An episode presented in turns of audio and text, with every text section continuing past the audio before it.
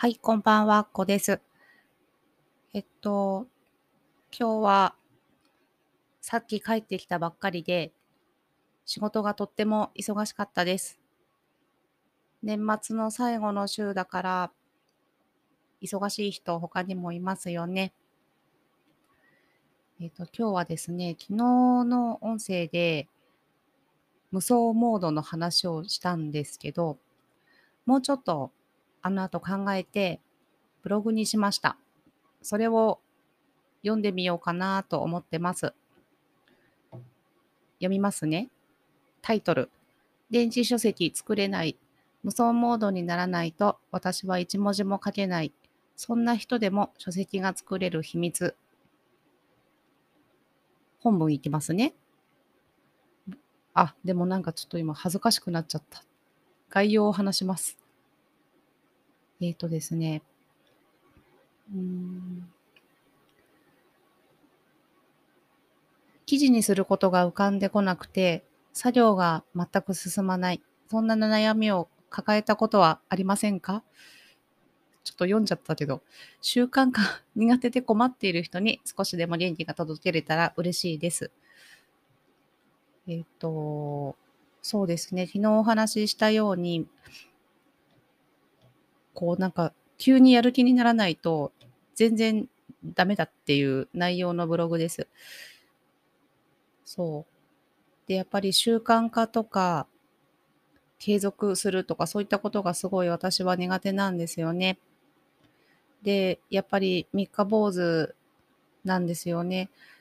で、これで困ってる人が他にもいるのかなと思って考えたわけです。で、やっぱり、今のところ私が思うのは、楽しいことってすごいいつまでもできるんですよね。集中できるし。なんかこう小さい時にこうゲームだけはすごい何時間もできたみたいな、ああいう感じですね。もうああいう少年のようなままの中年なんですけど、あの感じになるのには、こうすればいいっていうのをひらめきました。それがですね、えっ、ー、と、えっ、ー、と、これですね。好きになる。そして好きなことをする。です。すごい抽象度が高い感じはあるんですけど、もう好きなことなら集中してできるんですよね。楽しいこととか、なので、やるべきことだっていうことを好きになればいいのかなって思ってます。で、それと合わせて、私が今回、こう、書籍の作業が全然できなかったのには、クリスマスパーティーに行けなくって、電子書籍を好きになれなかったんだって思ってます。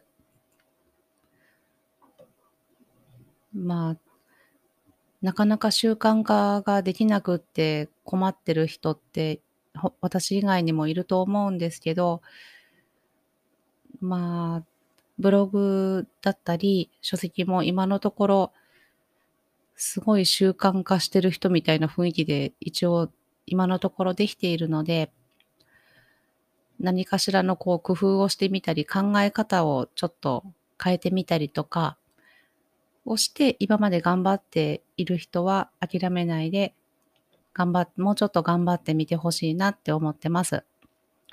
私も頑張ります。そんな感じです、今日は。